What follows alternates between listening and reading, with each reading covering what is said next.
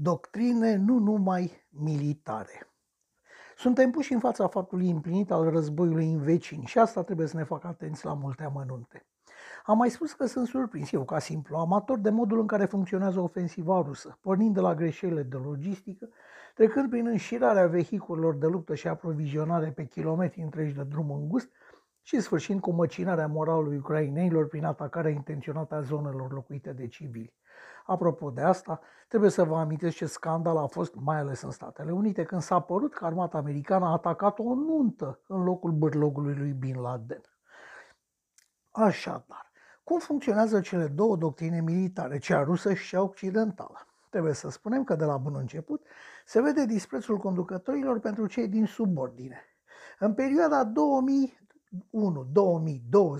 deci în 20 de ani de război crâncen în Afganistan, americanii au pierdut 2271 de oameni, iar coaliția, în întregul ei, inclusiv România, 3374. În 20 de ani de război cu fiarele numite talibani. În primele 5 zile de război în Ucraina, Rusia a pierdut peste 5.000 de militari. Și asta nu pare alarma pe nimeni. În toată istoria ei, Rusia a avut mari comandanți militari. Unul dintre ei, poate ultimul, fiind mareșalul Gheorghe Jucov, omul care a apărat Leningradul, a apărat Moscova, a apărat și despresurat Stalingradul, a comandat bătălia de la Kursk, a cucerit Berlinul și a mai avut la activ multe, multe alte fapte de arme. Tot el a pus la cale și a comandat ofensiva spre Râjev, rămasă în istoria militară sub numele de mașina de tocat carne de la Râjev, unde pierderile au fost atât de mari că i-au înspăimântat până și pe sovietici. Dacă ne documentăm nițel, ne luăm cu mâinile de cap. Pierderile totale ale URSS s-au ridicat după propriile surse la circa 26 de milioane de oameni, în timp ce cele americane au depășit cu puțin 405 mii. Veți spune că URSS a suportat singură frontul de est și este adevărat, dar Statele Unite au suportat aproape singure frontul din Pacific, unde japonezii numai blânzi n-au fost. Aceste cifre nu fac altceva decât să arate care este poziția conducătorilor față de omul de rând.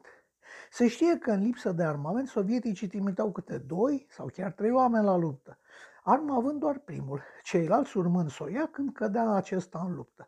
Se știe că au adus pe front trupele siberiene, feroce, dar neinstruite și necivilizate.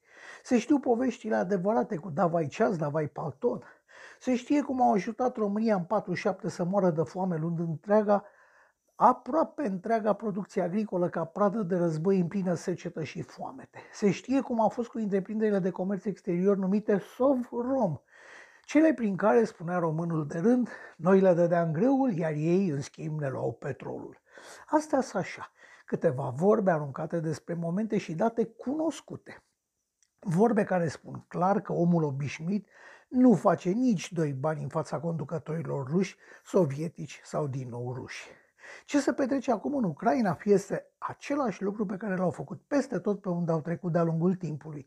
Iar faptul că bombardează criminal zone civile nu este o greșeală, ci o încercare de slăbire a moralului apărătorilor. Apărători despre care rușii știu că sunt doar oameni și că li se va termina odată și odată rezerva de rezistență. În partea cealaltă avem huliții occidentali în frunte cu Statele Unite. Am văzut ce pierdere au avut în război. Am văzut cum au jefuit ei lumea prin implementarea planului Marshall. Am văzut cum spoliază țările și națiunile pe unde trec. Să nu mă înțelegeți greșit. Nu există numai ruși răi și occidental buni, nici gând, dar doctrinele celor două țări sunt total opuse și asta aș vrea să se înțeleagă de aici. Avem apoi problema echipamentului. Dacă resursa umană o mai încropești, Deși cu oameni flămânzi, neinstruiți și duși la luptă cu forța, nu faci mare brânză, cu tehnica treaba stă altfel.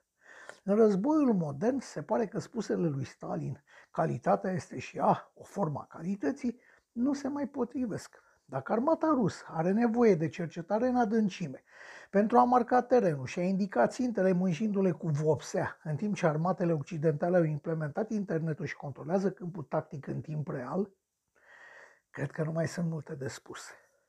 Deasupra tuturor acestor lucruri se află comanda armatei.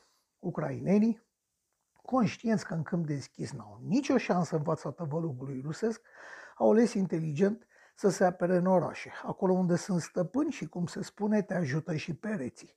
Așa că, dacă planul era ca astăzi noul guvern ucrainean prorus să depună jurământul, de el s-a ales praful, pentru că armata rusă, comandată se pare de general și mareșal numiți politic, cam ca la noi, a trecut la măcinat orașele pe care încă n-a reușit să le cucerească.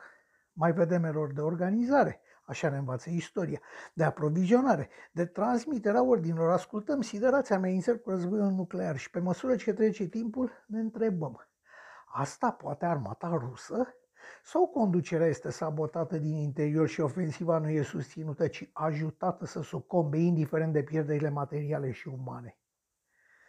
Indiferent care este adevărul, abia acum s-a tras o linie clară între fosta URSS și restul lumii.